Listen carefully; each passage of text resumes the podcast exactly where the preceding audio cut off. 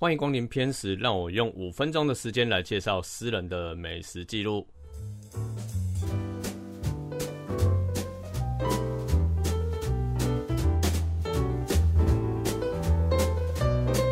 嗨，我是 Mongo，今天是美食的番外篇哈。这次的距离有点远，呃，这次是在越南，呃，是去年初跟同事出差一起去的餐厅。那首先，呃，我是先在同奈呢跟同事处理一些公司的事情，那大约在那边待了一个礼拜。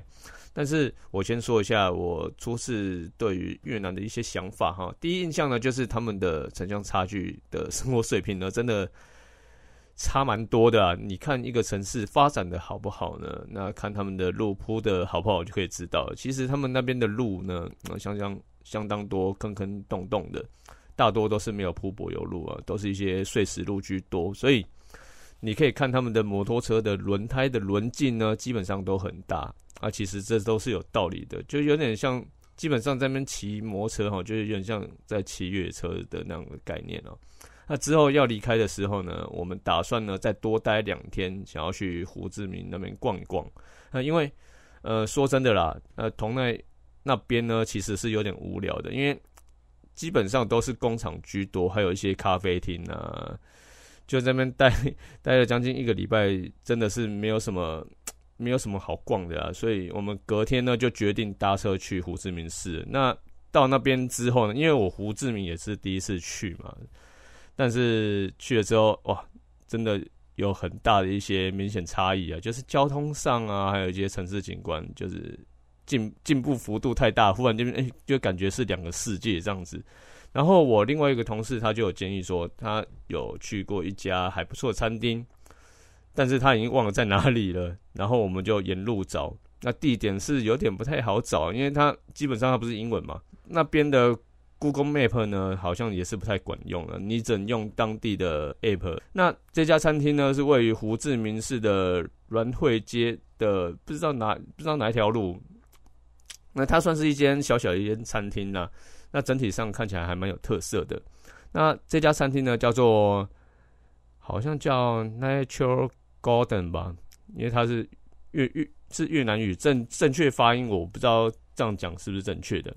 那大家都知道我，我个人是还蛮注重呃饮食环境的嘛。它本身是一间装潢的还蛮蛮有味道的一个餐厅哈，用色相当的和谐，色彩是比较一致的啊，搭配上不少的老旧的木质的百叶窗啊，还跟一些工业风装潢这样，那实际上用餐感受度真的是加了不少分啊。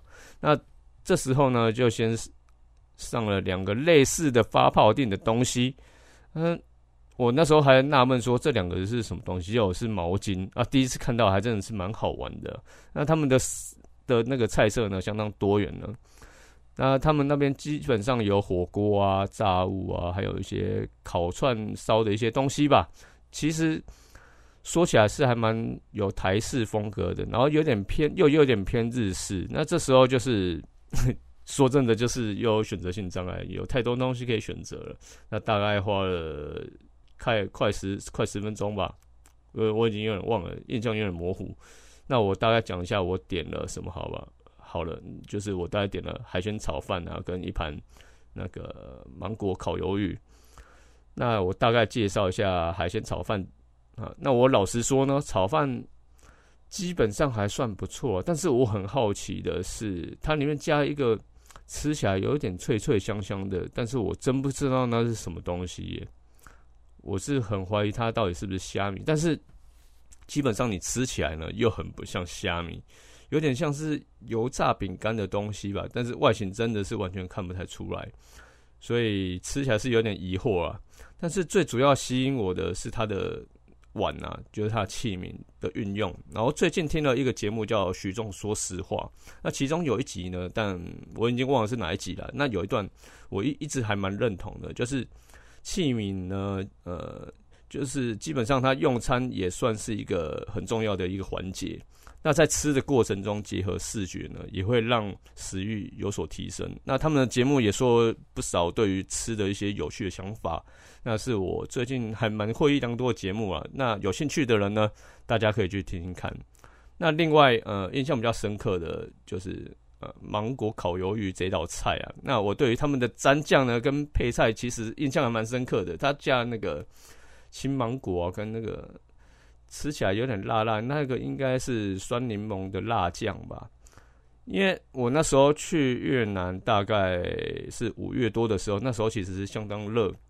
那这种酸酸的那种口感啊，真的是挺容易下饭的。我大概是靠这道菜呢，又另外多点了两碗白饭吧。那在最后听我同事说啊，就是越南炸春卷其实还蛮好吃。我是有点后悔，当时我应我应该也顺便点一下，因为之后再。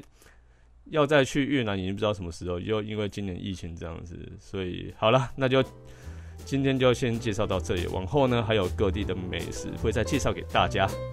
先这样啦。